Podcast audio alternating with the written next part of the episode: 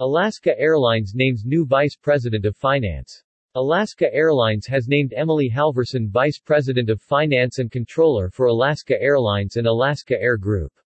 As Alaska's Vice President of Finance and Controller, Halverson will set the strategy for and oversee financial reporting, payroll, investor relations and accounting operations.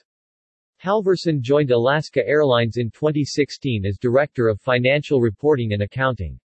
She became the Director of Investor Relations in 2019 and was promoted to Managing Director of Accounting, Investor Relations and Assistant Controller in 2020.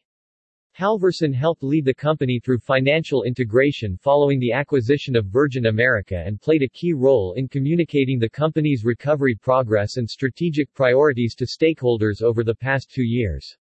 Before joining Alaska, Halverson worked for Deloitte.